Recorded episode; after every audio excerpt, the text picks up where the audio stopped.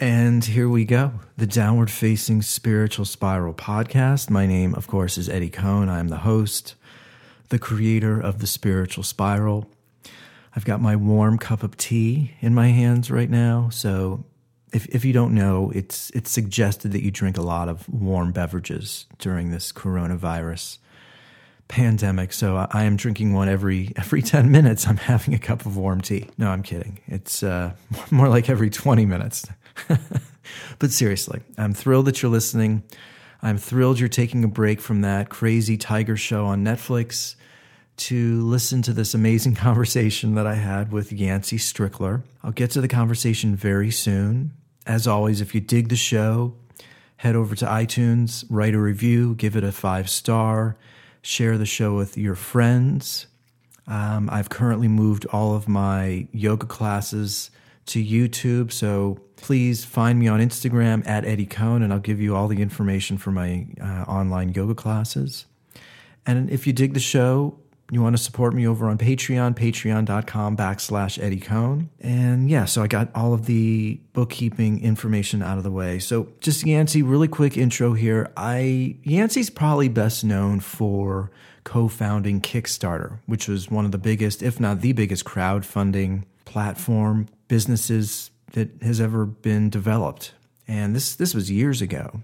And I actually I was always impressed by Kickstarter because I always felt like it was a response to the collapse of the record industry. People just stopped wanting to pay money for music. I think that attitude towards artistry and music has sort of really seeped into almost every creative industry. People don't really, in my mind, value the time spent, value the creative process. So to me, Kickstarter was giving more power to artists. They could reach out to their fans, whether they were making an album or going on tour. I mean, all these things cost a lot of money. So, in order to get these projects done, Kickstarter gave a way for artists to get support from their fans. So, of course, I was a huge believer in Kickstarter and I thought it was fantastic. So, fast forward to about a month ago, and I'm I'm on vacation in Mexico. Just get back before the insanity of the coronavirus. Thank goodness.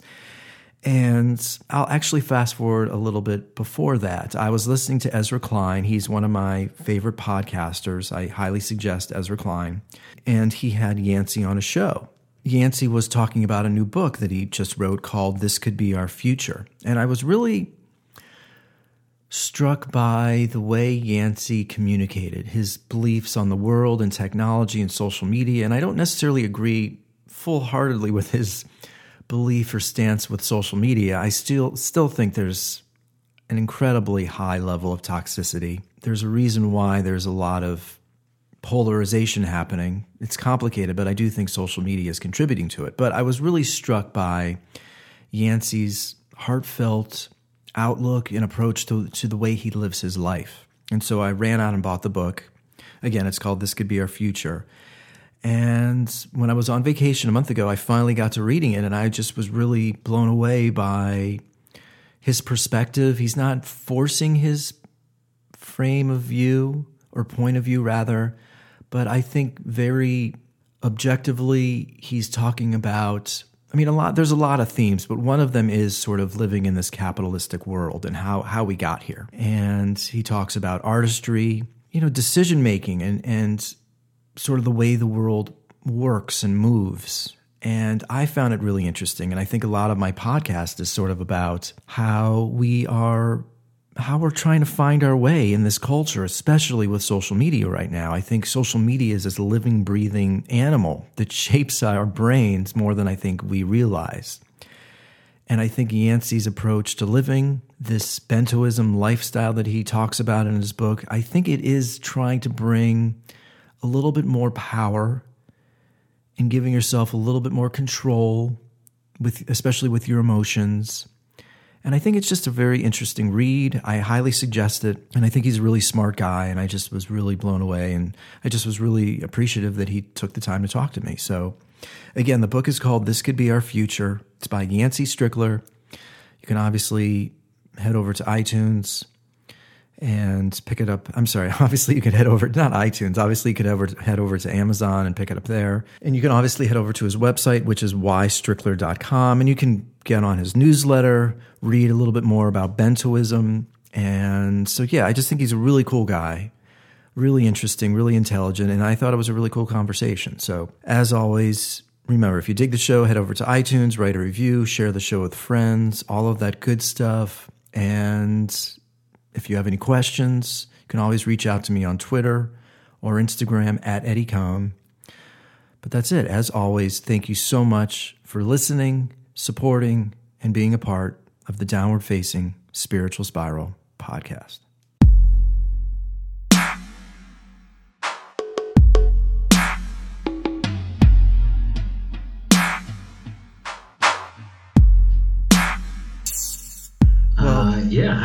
I'm good. Thanks for uh, thanks for doing this. I really really appreciate it. yeah, yeah. Especially now during this uh, weird time. I mean, I don't want to get too too into this, but the the strange thing about it though is that I read your book while I was in Mexico about a month ago. And the timing is really, you know, I could sit here and read passages from the book, and I, I, I of course, there's a few paragraphs that I am going to read because mm-hmm. to me, to me, the book is really timely uh, as to what's going on right now. Yeah. Um, before we dive into the book, I just, you know, what, how has your day changed just from three, four weeks ago? I had been a road warrior for the last five months or so. Yeah. Um, and so that, but that was about to like take a little break anyway. Um, so I'm just a, you know, I'm just a homeschool teacher now. Right. And sort of the rest of my professional stuff is, you know, kind of on hold. Not all the way, but everything's. I just, you know, I get like three hours a day basically. Yeah. Um, so you know, I do things like this, and then my own projects. I'm just sort of like inching along on a weekly basis versus a daily basis. I'm ha- I'm happy to be here for my family, and most important to me is that we have that we're safe and that we have a great time. Definitely. It's fine. It's fine. I feel grateful to, you know, to, to be able to do the things I'm doing. Yeah, it's strange. I mean, I still feel a lot of gratitude. I'm a yoga teacher also, and I've been teaching yoga classes through YouTube.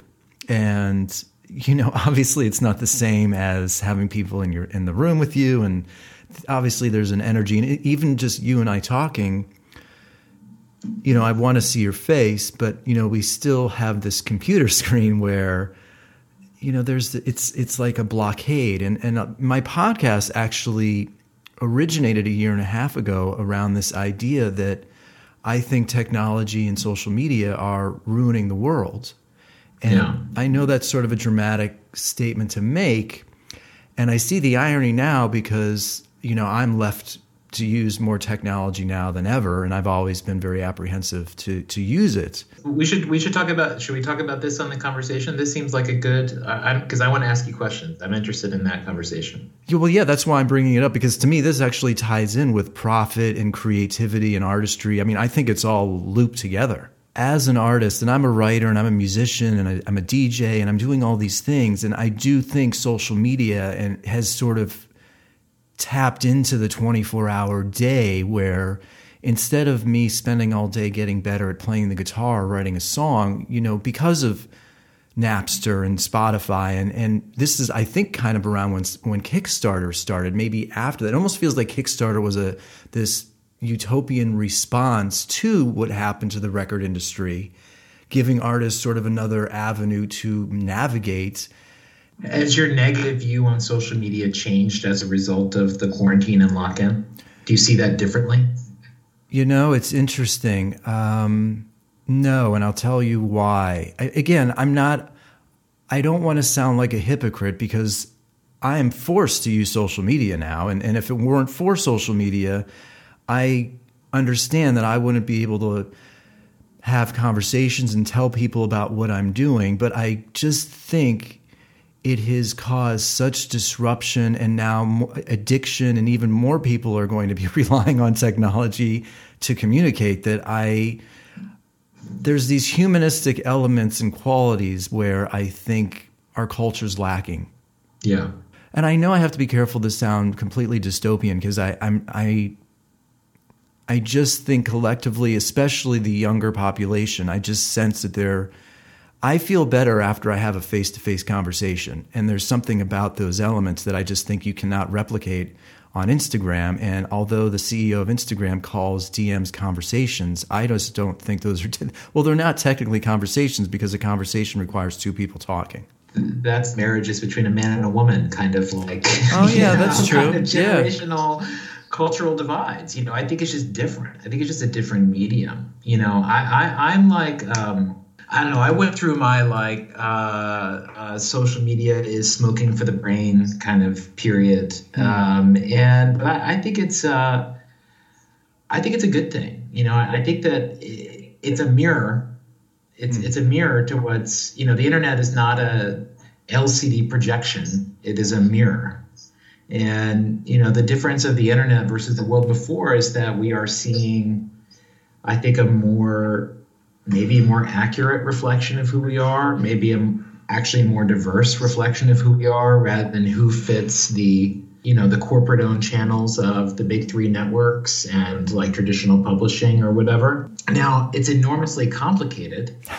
and there's like a lot of hard things and but i'm of the belief that we're creating a kind of a like that we are iterating on a collective consciousness through this in that um, and that maybe the technological advance of the internet um, like what is the thing that gets built on the internet? It might be this like heightened form of collective consciousness that allows us to collaborate that allows us to empathize that allows us to solve problems and create things at scales never before possible.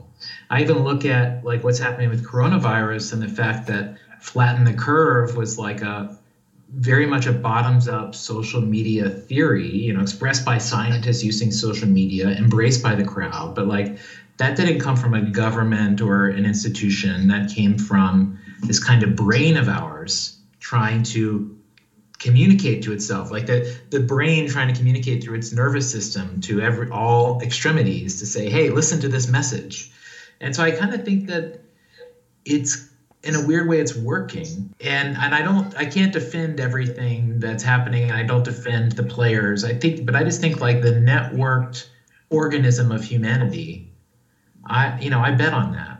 And i and i and i bet on i'm not i'm not a, i'm not a technological utopianist. Like i don't believe there's some there's some idea that like whatever the next tech is we'll patch it up and then we'll be back to eden Right. Like I think we're I think we've been telling ourselves that story for 50,000 years and we will keep telling us that story and tech will never deliver Eden.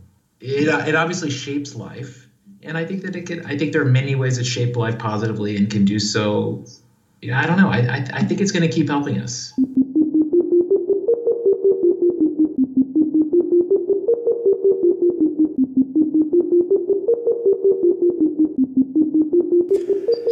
You know, I'm thinking a few things while you're talking.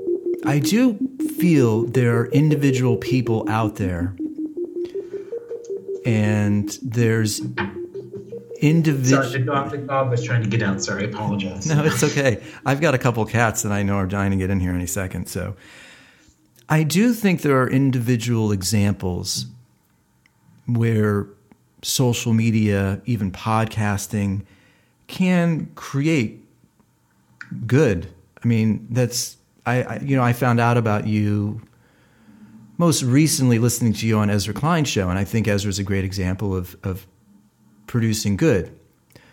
But I, I can't help but think about a theory that I had, and then of course I read your book, and I I think about this idea of sequels and things becoming the same, and and how easily manipulated human beings are, and and I it feels as though my concern is more a collective culture, a collective pulse, and if if there is a uniqueness to human beings, people are becoming insecure to allow those unique qualities to shine.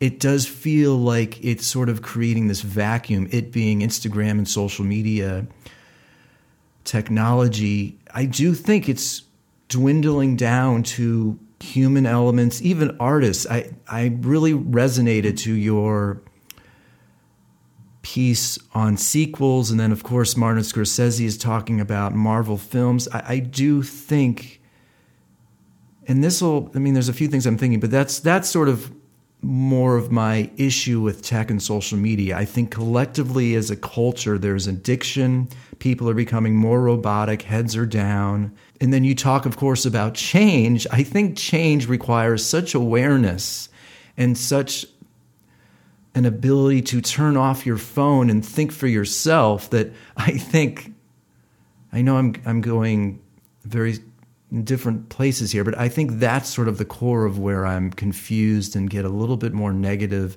and fearful about the impact of tech. You know, I mean, I think like whoever whoever was down on TV was probably right. You know, in 1950, you know, in, in 1950 there was like less than one million televisions in America. By 1959, there were like 70 million TVs in America.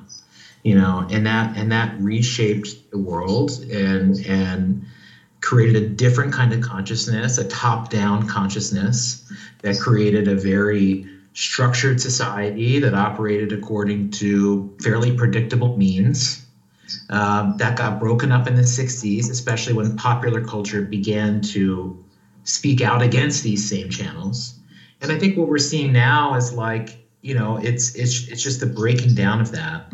Yeah, I don't know. I, I don't I, I, don't I don't view it with judgment. I just sort of view it as it's it's what's happening. And um and it and it changes us. But like I just think the, the network itself is what's important that the individual products and the assumptions of the products and like the corporate control of the various products are challenge are like problematic things and are challenging things but like the overall net of creating the web of creating this interface of all of our minds the civilization of the mind an entire new layer of universe laid over top of the world that we live in now and this universe that's become almost even more important than the universe that, that preceded it and that you know this this new this new digital universe has existed for 30 years right and it's yeah. already like i would argue maybe more important than the physical world in, in many in many areas of life and hmm. You know and that's a that's a remarkable thing and that's entirely a, a human construct and and you know built on public goods using public funding using like innovative science and research and like really, I think, upping the intellectual level of human beings. You know, I, I saw a tweet that was like in the 2000s, the left was like Michael Moore movies, you know, NPR, and maybe like maybe you'd heard of, you know, maybe you'd heard of Chomsky before. And now it's like to be on the left, it's like which subculture of the left are you from? Like how deep you can go. And this is all like internet. This is like this proliferation of intelligence, this proliferation of knowledge that you know is overwhelming and like keeps us yeah has us staring at screens more than we probably should but i do think is valuable you know it's it's valuable and it's not just valuable in the sense of like the page views that people are looking at it or the intellectual property of it but i i think like people listening collectively to however many podcast hours a week they're listening to, like that has a cumulative effect on our intelligence. The amount of conversations we're having all the time, which, yes, maybe you would say is not a conversation because it's not face to face. I will say it is because it is two humans exchanging information. Right. But like we're having hundreds of conversations every day now. That certainly adds up to something. And so I think that like what is being what is being added and created through that is not as visible but I but I like I bet on that. I, I bet on that because to me, whatever is happening, that is like the aggregate of our brains like merging together, not not in a singularity way, but just in the way that like I think the neurons and synapses of our brain are meant to function that way. And if we ourselves are neurons in a larger brain, then I think it just like meets the properties of nature. And I, I yeah, I don't know. I believe in that. It just makes sense to me. I want to. I'm thinking about one thing. There's. Uh, I want to go down. Well, we can keep talking this area, but I can't help but think about one other area. I mean, you just mentioned intellectually, and I'm paraphrasing because you said it maybe two, a couple minutes ago, but possibly intellectually, a proliferation or an increase of intellectualism And, you know, I have a, uh, my friend Jen, she introduced me to the minimalists and the minimalism lifestyle. And I think the other reason why I became more aware of what tech is doing is that I sat down to start writing a book about two years ago. I even think about when I was making records, and I think back to this movie I watched where Jimmy Page was talking about when they recorded the drums for When the Levee Breaks. And I, I agree with you. It is different, it's a different time. But I do know my brain is functioning differently the last three weeks than it was before this whole thing came down because I am using my phone so much more. I, I'm happy that I'm at the point in my book where my mom and I are just going over like editing and grammar and punctuation because the my brain six weeks ago where I was right walking down the street with some quiet time and trying to focus. I mean, I guess I felt as though I could be more intentional with the technology that I brought into my life right now, or, or, rather, what I did six weeks ago. Now I can't. I do think that I'm not sure if the creative output right now, and you know, it's not, of course, there's still great examples. Parasite was great. I love Succession. Mindhunter on Netflix is great. But back to my point, though, I do believe my brain is different over the last few weeks than it was six weeks ago before this chaos sort of happened with COVID 19. And I do think better creative project. I don't, I don't, I'm not sure if I can make a blanket. I mean, this is a tra- this is a traumatic. You know, we're going through a traumatic event, and we're hmm. and it hasn't even started yet. Hmm. It hasn't even started yet, and already we're feeling the grief. We're feeling grieving, and it's confusing because because it hasn't started yet and we lack so much certainty. And and the world has become the world is the internet. There's the four walls of our houses and then there's the rest of the universe. Like this is second life. You know it's second life. It's happening. It's happening. We're in it. You know and so um, but you can you still have agency. You could still choose to what degree you know you, you engage with that. I think you just have to be intentional. I mean i think what, what's happening now is that the geography of life in the past allowed the different compartments that we carried that were often in conflict with each other.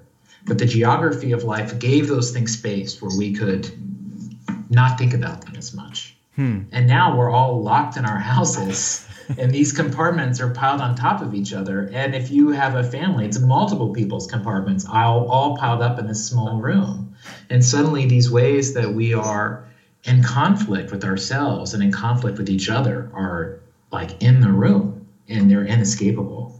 Um, and so, whatever it is that was going on for us, whatever is hard for us, is getting amplified at this moment. And, um, and everyone has their different versions of those things. Uh, I do think there is an opportunity, and I think like the, the bentoism ideas that I write about, I think are like are tools that can equip you for moments like this. And I think that's kind of what we need. It's just like this is a hard moment to be intentional. This is a hard moment to not be sucked in. And it's okay if that's what we want to do. If we have our time for that, that's fine. But if you want to do more with your time, then you need to have a strategy. You need to have you need to have a plan. You need something to help you do that. Because it's very hard to wake up every day and like start with turning on the news and then being like, okay, and now I'm going to get with my daily practice. Like, probably the news is going to knock you off course just right from the get go.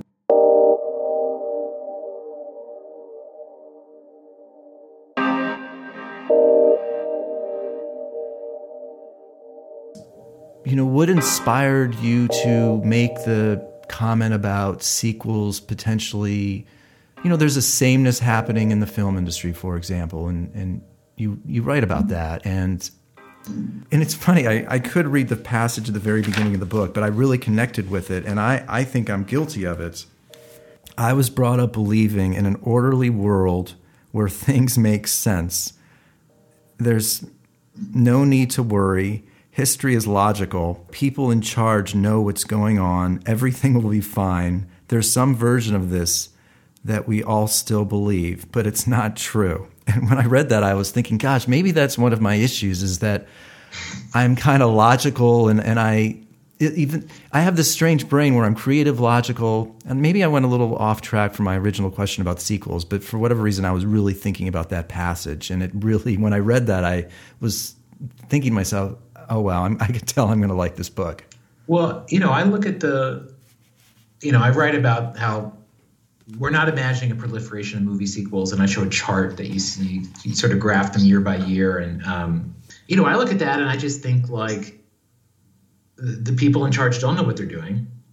Um, they're going with like you can look at the decisions being made. You can understand based on the decisions what the logic of the choices is, which is simply that they're looking for whatever will produce the largest possible box office return and making zero else, making zero else. And so you understand the value system that drives them. And you know, I I like I don't I don't judge that and say that they're evil or dumb or anything. I, it feels a little bit silly to me. You know, it just feels like a giant. It's just like a giant. I don't know, just like a, a giant gambling operation, I guess. But um, to me, I look at the book is really just trying to look at uh, with some distance, like here's how the world actually appears to run. And if we can observe this about it, then we can make certain conclusions about the world believes to be true. We can also talk about why those assumptions might be problematic the book is really arguing not that you know it really argues that we are uh, overly short-term oriented which i think we would all something everyone would agree with um, so we have a very limited notion of self-interest very individualistic short-term view of self-interest and also we have a very limited view of what's valuable we hmm. tend to roll all value up into money and just assume that money is the only real rational value and that that will just sort of take care of itself. Everything else will figure itself out if we just like take care of money. Um, and uh, so, like, money's kind of our ruler in a way. We serve its needs and hoping that by praying to the God of money and by growing it on a good compounding return, that it will bless us with everything else that we need. You know, but I think that there are good reasons why people feel this way.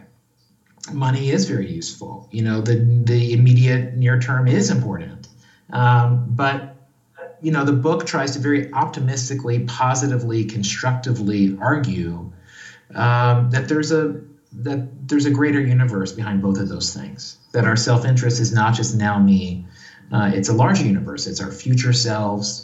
It's the people that we care about and are responsible for. It's our children and all other children. And that the world of value, of course, is bigger than money. It's it's loyalty, it's it's it's uh, purpose, it's it's like environmental sustainability. You know, it's many many things. And so, what does the world look like? Uh, and is a world possible that operates according to what I think is the truer nature of self-interest and the truer nature of value?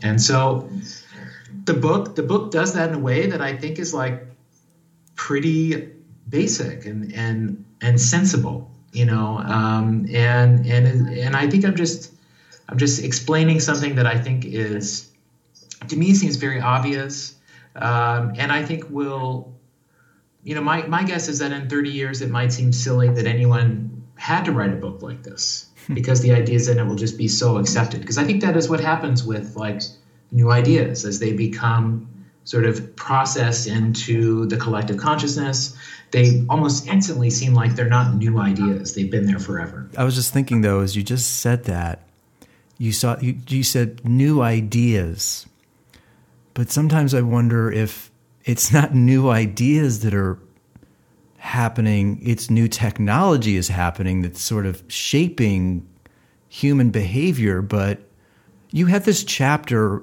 and I I don't want to waste time and look at the book and find it where you had like these five different areas that human beings I don't even want to say survive around, but there's like family and love and yeah. Do, do you know what I'm talking about?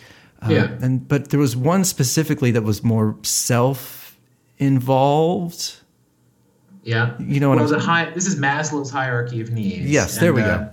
His highest tier is is um, self actualization um, which you know I would interpret it like the phrase I use is self coherence, but like really truly meant living in yourself, being in flow state with yourself. And I think in a place of self actualization, it's not just that you're like your you're 10 out of 10 Eddie that day. I think it's that as a self-actualized person, you are actually like very much a giver.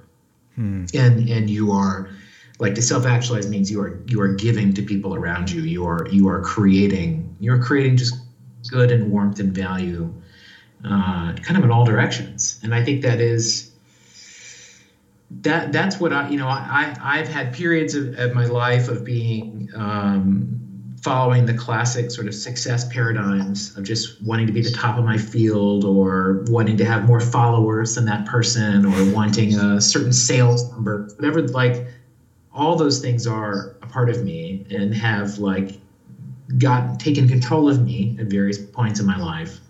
Um, i think after in working on this book and in thinking about bentoism and now living according to this bentoist view of my full spectrum of uh, just like really seeing all aspects of my self-interest now i see coherent self-coherence as being the most important thing. Like that idea of living in integrity with who i am being in a flow state with myself everything i'm doing being as natural as possible to who i am even if it's something i don't want to do to have a mindset that allows me to say well this is part of what I must do as being a person, or for these roles I inhabit, I have these responsibilities, and so I step into those. Um, and at, at, this moment of like being, you know, quarantined and locked down with my family, um, it's tremendously valuable uh, because I can imagine other versions of myself um, feeling pissed off at like my career being put on hold during like, you know, maybe the most flourishing personal career moment of my life, right?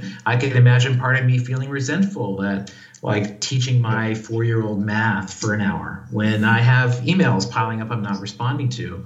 Because of using the bento and grounding myself in all aspects of life, like I'm stepping into my role as as an as a now us provider, as a as a parent, as a partner, and i'm seeing that as my job. I'm seeing that as like that is that is the most important thing. And i'm willing to you know shift my priorities and i can do that and know i'm still operating in a way that's coherent with me. I'm not having to rewrite my personal narrative because i'm not you know being a writer eight hours a day. Instead i get to do it for one hour a day you know? But like that's just that that's what life is presented. And and so i you know the bento kind of grounds me and like well how do i still be me and adjust to a moment like this and not and not be a piece of shit to everybody around me?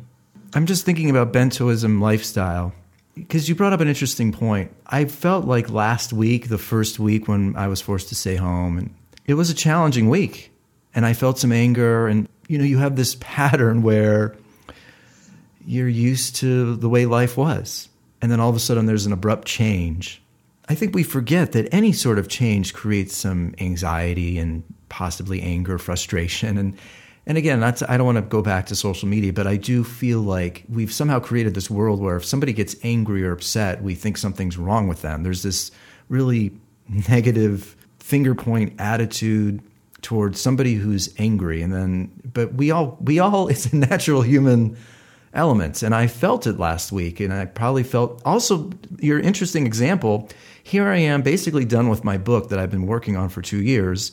And I'm really, I don't know what to do now because I don't know what publishers are going to be looking for or agents. Everything is on hold. So it's, it's great that I wrote a comedy, but the timing is also sort of a little peculiar. So I appreciate what you were saying with the bento model towards living one's life but sometimes I have a hard time when there's sort of a graph or a specific not that you did this, but I'm just throwing out words like a chart, or even if a therapist says to say something to yourself, like a mantra over and over again, or breathe more deeply. And I practice yoga, but you know, I'm, I, I'm on a plane flight and it's going all over the place, or I'm in terrible traffic and, and nothing works for me. It's, I feel helpless. So I think sometimes in those stages of clarity, I can breathe or I can think about what my yoga teacher said or think about what your book gave as an example. But sometimes in those moments, it's really challenging.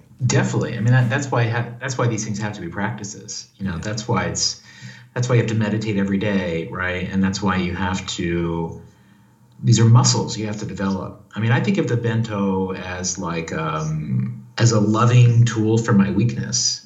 I, str- I will struggle about thinking of the long term. I'll struggle about thinking about other people. Uh, I, I'll be a, a, selfish SOB. Like these are things that um, I emotionally and intellectually do not want to be true of me and have made I don't know how many empty promises in my life about how I'm going to get better at this, not knowing how that's possibly going to happen. Um, and so for me, you know, I just have like a four boxes that I look at in my head that I imagine as my bento box. Yeah. And then in those four boxes, it represents generally what's important to me and what's right and wrong for me and what what makes me my best.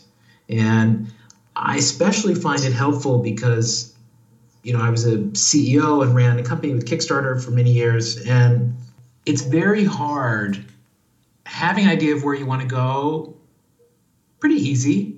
Um, getting people to be on board with you really hard. Making consistent choices in that direction very very hard, very very mm. hard because you have your plan and then but your day doesn't give a shit about your plan your your day is going to give you whatever your day gives you and so if you're in a place of responding to your day by being reactive to what happens you will progress nowhere but if you have a destination of where you want to go then when those day-to-day things happen you know what to ignore you know how to answer them that isn't even if it's not related to what you want to do it will lead you to where you want to be um, and that without that you're kind of screwed. Without that, you are uh, you're bobbing in the ocean waves. Um, the five, ten percent of people that know themselves well enough and are committed enough with their energy to have a direction that they're working towards, I think those people tend to achieve something like what they what they imagined. Uh, that doesn't mean they get the emotional satisfaction that they desired, but I think that having that intentionality and being able to like cumulatively make decisions in a consistent direction is one of those things that's very hard to appreciate one by one but they accumulate to such a great degree and um, and so to me something like a bento that's just like you know all right four boxes i keep in my head that like I, I think if i hold these things in mind i will generally be on course um, and you know, and so that happens to me on like a passive way of like filtering my choices, and then it happens to me on an active way.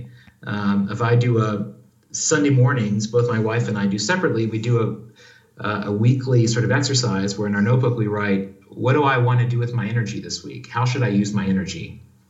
Draw a blank bento, so a simple four by two by two quadrant box and then answer in each box. So now me, what does now me want to do this week? And my now me will always be like errands. You know, here's the work stuff I need to do. Uh, you know, call this person. My future me, future me, I'm imagining what is the older, wiser version of me that like lived the perfect obituary. What do they tell me? That's always something like write a book or sorry, read this book.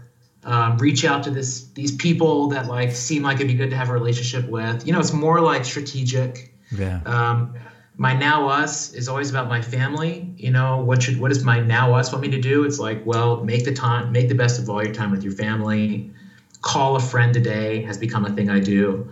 Um, future us, future us is always fascinating because when I first started doing this exercise, my now me was focused on like the commercial success of the book. Hmm. And I was sort of trapped in this loop around it of just like checking social media too much when I went to this, my future us um, told me, "Why are you caring about the book? It's already happened. Like you need to, like the goal is bentoism. Like there's so much work to be doing. Like you're looking in the wrong direction." And so, I do this as a way to like sort of provoke those different parts of me and to remind myself that all these things are important and valuable. That and and I make my to-do list using this. And so my to-do list used to just be work. Always used to be work. Now my to-do lists are like spending time with my wife. My to do list are reading. My to do list is like uh, thinking about larger things. You know, to me, I look at all this as like I'm just an animal. Yeah. I'm an animal. I'm trying to survive. Uh, you know, I have. I'm fortunate to be given these hands and this brain as tools to navigate in this world. But I know that's as an animal, I I require more. and so the bento the bento is at the appropriate level of like simple enough for me to keep in mind, but complicated enough to actually be revealing and helpful.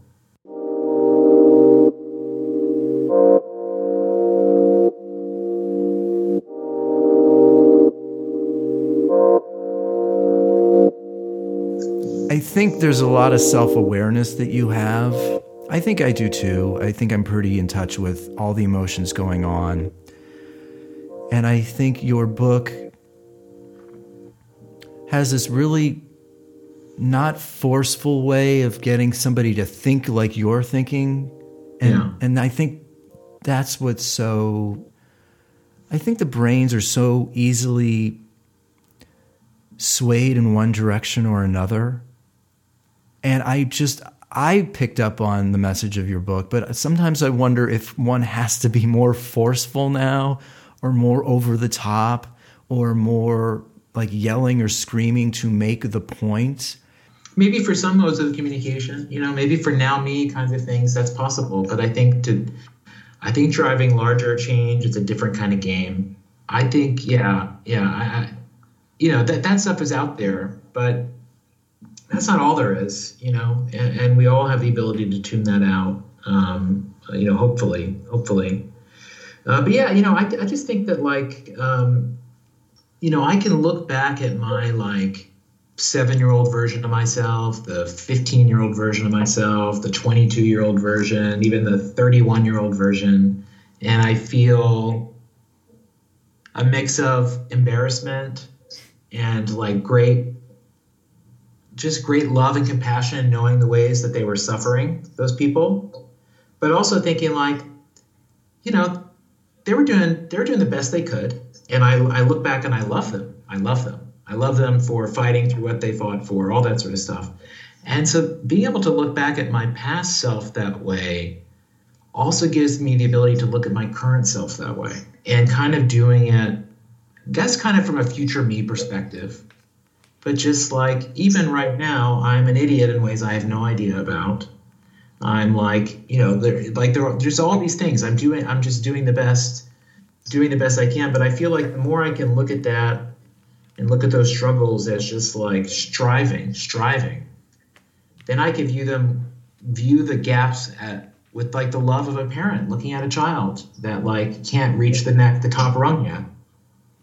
And you're just like, it's great. I love, and you know, what do you as a parent think? You're like, I love that you see the top rung. You're gonna get there. You know, it's okay you don't get it, but I love that you see it. You know, and so I just think like to have that own view on yourself, it just feels very true to me. It feels very true to me. I mean, you you could do that in a way where you can you can you can excuse behavior you shouldn't. Right? There's there's definitely a there's definitely a delusional version of that. That li- the greatest gift life has given me of many. I can't even see the greatest. A great gift that life has given me was just that all my the 30 years before Kickstarter, you know, I I would enter most conversations with the intention of wanting to prove to that person how smart I was hmm. and that I was special. And because I grew up on a farm in the middle of nowhere, like I'm a nobody. I'm a nobody. I got a funny name, but I'm a nobody. And and I just really felt aware of that. And so every conversation was like vitally important for them to walk away knowing that that was whatever they might think of me, it wasn't what you know whatever. And then, you know, and so then so then I you know co-found a famous company, successful company, um, and had that experience. But really, what I took away from that experience was I no longer had that feeling anymore of having to prove myself, and and in a way that like wasn't like I had like the champagne popping popping moment, but more just like that that raw part of me that was protesting too much, just like shut up because it got whatever it got enough to like it had no right to speak anymore and that and I I view that as a gift. I view that as a gift. And like if I could wish if I could wish for something for everyone, it would be it would be to like to feel that calm around whatever and everyone has their own version of things. Mine was like I'm an imposter, I don't belong. And so that was like an important itch for me to scratch. But just to just to be able to feel that become resolved. It doesn't go away, but to feel that resolved was a real was just a a real gift.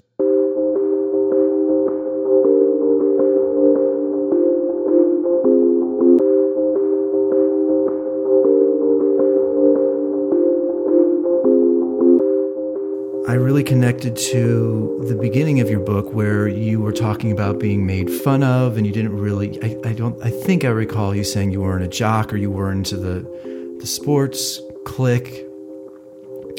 And I sort of related to that and not sort of I did because I got really sick as a kid when I was 12 and I missed a lot of school and I lost a lot of weight and I was really insecure.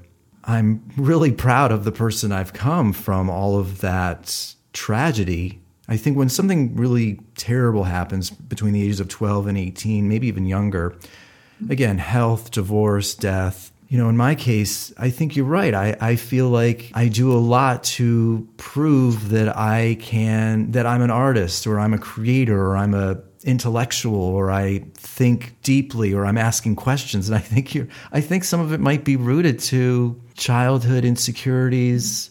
And there was a time there where everybody just thought I was going to die. And mm. so I didn't go to school a lot. I missed a whole year of school. And I think during those years, you know, teachers give you compliments or tell you that this is, that you're doing really well there. And so I, don't know. As you're saying, telling that story, I'm thinking back to my own life and then the beginning of your book. I do think, and again, I, I'm not trying to finger point social media, but I do think it sort of created this world. Maybe that's why it's so popular because people just by nature are trying to get that feedback, that dopamine hit that what you're doing is is good. Maybe it's as simple as that. I feel like somebody on Ezra Klein's show basically said we're all we're all high school students now yeah, it feels good. It feels good to be needed, to be popular.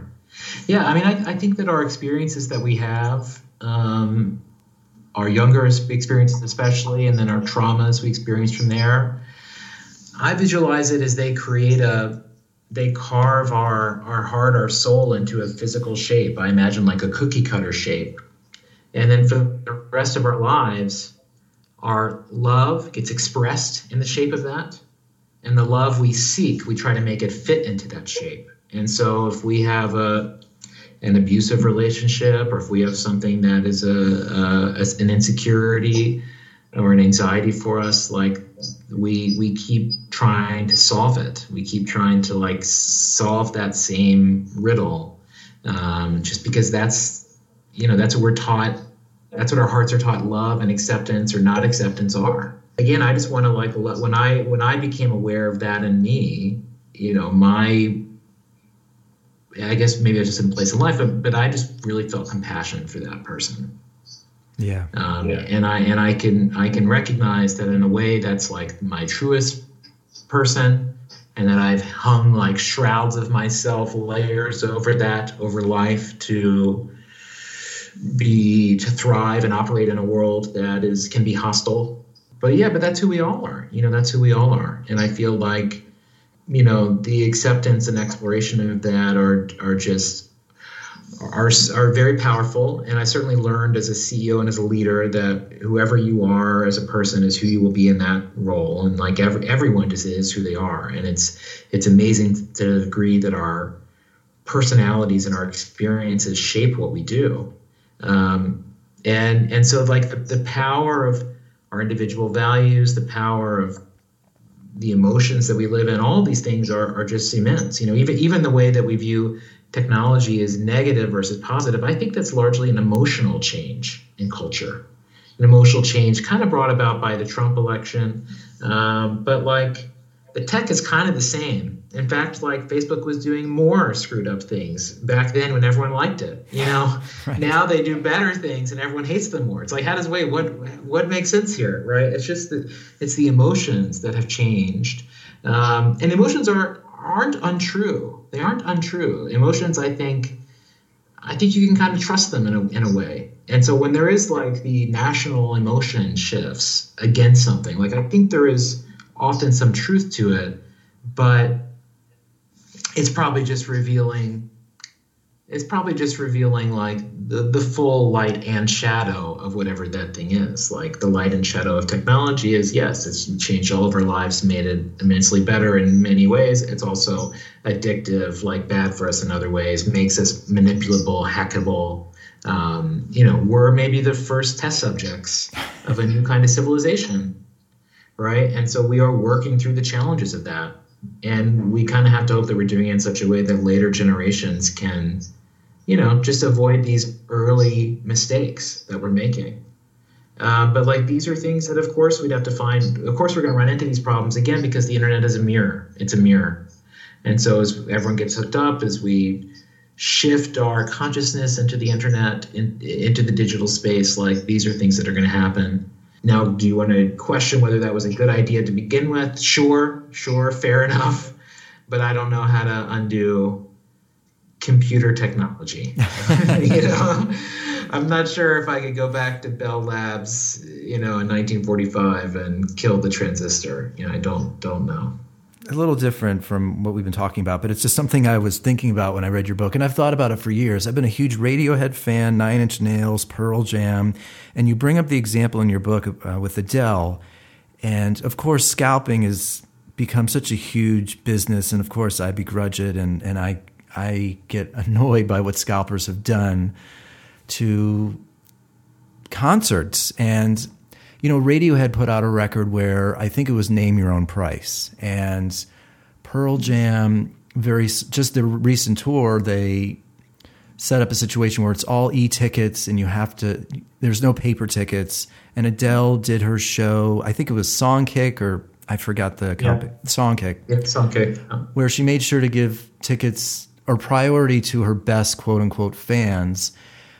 and Nine Inch Nails did something similar where they just gave records away. And my only, of course, I love this on the one hand, but then on the other hand, you know, they were all in a position where, again, we live in this capitalistic world where they were, they made enough money where they were able to do that. And so I, I'm conflicted by money and art. And do you, do you, I don't know if I have a question yet, but just well, I guess maybe maybe maybe the question is: Are those things successful or unsuccessful? So, like Radiohead, name your own price. Is that successful or, or like what what does that do? Or Pearl Jam doing their own system, or Adele doing her own way? Uh, to me, it suggests that uh, I do think those things are meaningful, and I think that they like build they build meaning with that fan base and that artist. Um, but they weren't and like the name your own price thing that felt like this is going to change the music industry forever. When that happened that felt like the biggest thing that had ever happened in the music industry right? Yeah I remember. but it but it but it ended up not mattering at all. Yeah i remember. It ended up not mattering at all. And why why? Because it was a one-off. Hmm. because it was a one-off. Because radiohead made a standalone site to do it the one time for themselves on that project which is like makes sense for them as artists um, now, this is not their job, but if instead, like that had been a they they built a platform where artists could host their own albums and hmm. you know they make Bandcamp at that moment. Let's say they make Bandcamp at that moment, right? Right. Then you'd probably see a lot of major artists moving to Bandcamp, and maybe you see that being a thing. If Pearl Jam had instead of just doing ticketing for their own shows, because right, Pearl Jam's been at the front line of this forever. If Pearl Jam made Songkick, right? Like maybe then it's like we're going to build the tool for other artists to follow this too. Now, again, that's not what those artists are good at. You know, I don't think Eddie Vedder, maybe Jeff Ament wants to be coding, doing some PHP all day. I can imagine that. I don't, that's not what they want to do. Um, but I think if you would want those things to quote matter, to shift culture, to be like new norms, then I think you would, maybe you would approach them not as one off things, but you'd approach them more as how can I, as an artist, create not just new opportunities for myself, but create new institutions that other artists may also benefit from and like build on the kinds of choices I am in a position to make. Yeah. And I think there are people doing, you know, I think, you know, you could argue Patreon is that, you know, I mean, Jack Conte was a musician. Like, you could argue that's like, you know, it's someone becoming famous for the company rather than their music. But um, but yeah, yeah, pay what you want is interesting because it did seem like the biggest thing ever, and then it doesn't matter. I'm sure you get asked to do podcasts and talk. Was there something that I said or did that, that made you say yes to talking to me or or just there was nothing deep about it at all and you just you had time and you wanted to say you're like yeah he's gonna he read my book and I'm gonna talk to him about it I'm just I don't know uh well I guess you know I'm just in a, I'm excited to talk about the ideas I'm talking about um, and I think this one uh, I think I lost track when it first happened, and then like the PR guy reminded me of it again recently and said, "Hey, did you ever get back to this one?" And I realized, "Oh no, I hadn't." So, yeah, you know, I'm just like just I'm grateful for people to to want to talk. Like I, you know, I'm these are these are ideas that I think are important. So, like any conversation that's I, I see that as being valuable.